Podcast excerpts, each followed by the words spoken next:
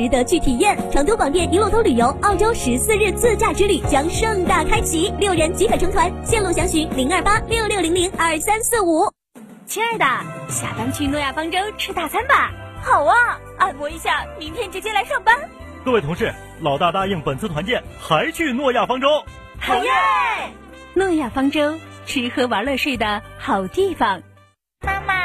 我和弟弟也想跟你去诺亚方舟聚会，我们自己玩。好的。老婆，要不要把你舅舅一家的接待安排到诺亚方舟？嗯，算你懂事儿。诺亚方舟，吃喝玩乐睡的好地方。智能、安全、灵动，全新一代凯迪拉克 XT 五搭载三十项配置升级，配置新人一部，价格心动不变。新美式格调 SUV，全新一代凯迪拉克 XT 五二十九点九九万起，换新上市，详询港宏凯威行零二八六二五六幺六六六 Cadillac。六点六万买哈弗，加诚哈弗年终特惠季聚会来袭，购车享现金、金融、置换三重好礼。加诚汽车作为成都区域哈弗 H 六独家代理商，综合优惠更是高达二点八万元。买哈弗到加诚，活动详询六五零七六二六二六五零七六二六二。华晨中华 V 三官降了，即日起购中华 V 三全系车型，官方直降一万五千元，另享至高三千元购置税补贴，还有低首付、零利息、零月供，金融政策任你选。国潮降临，势不可挡，详询当地经销商。九九八快讯，这里是成都新闻广播 FM 九十九点八，我们来关注这一时段的九九八快讯。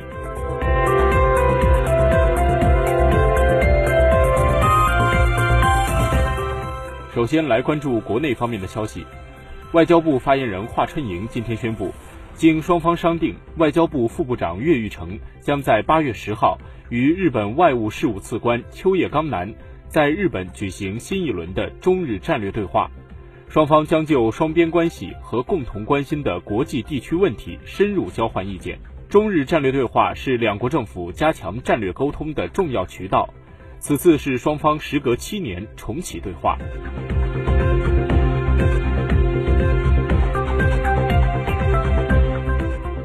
针对媒体报道美国驻港总领馆官员接触香港港独组织头目一事，外交部驻港公署有关负责人在今天紧急约见美驻港总领馆高级官员，提出了严正交涉，表达了强烈不满和坚决反对，要求美方就此作出澄清。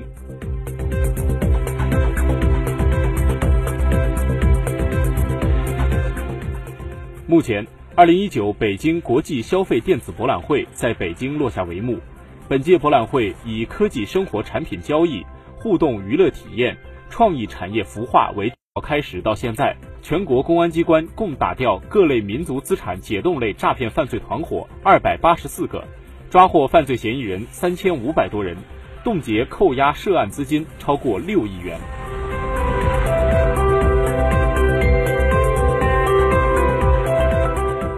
记者八号从应急管理部获悉，据初步统计，七月份全国未发生特别重大事故，发生重大事故一起，重大事故起数和死亡人数同比分别减少一起十四人，较大事故起数和死亡人数同比分别下降百分之二十四点四和百分之二十八点二，全国安全生产形势总体平稳。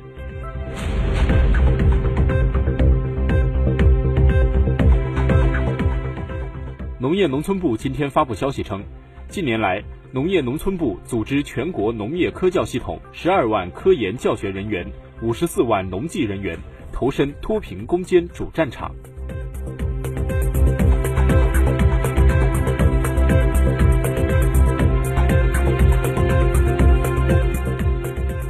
国家防总办公室、文化和旅游部近日联合印发通知。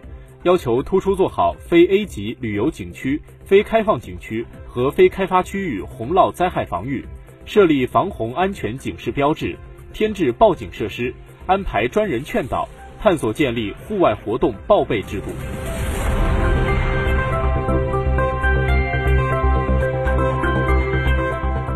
数据显示，七夕当天网购传统手工艺定情物，与恋人一起加入环保行动，合种爱情树等。成为很多人。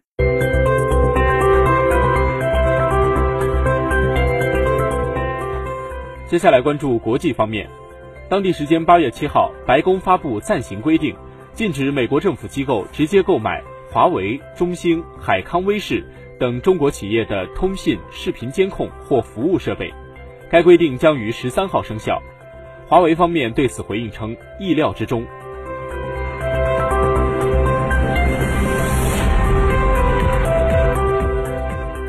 日本政府八号宣布，有关七月加强三种半导体材料对韩出口管制的措施，首次批准了企业的个别申请。据相关人士称，批准的对象是感光剂、光刻胶。对申请进行审查的结果是在出口目的地能够得到妥善使用。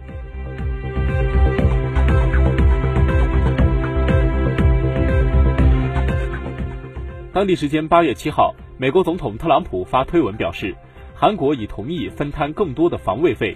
对此，韩国外交部人士表示，不方便评论别国首脑的言论，但韩美尚未就防卫费问题开始协商。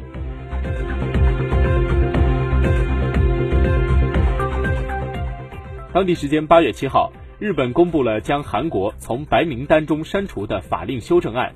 不过，在其公布出口贸易管理令的实行细则中，除原有的三项限制出口产品之外，并未新增限制项目，这让韩国松了一口气。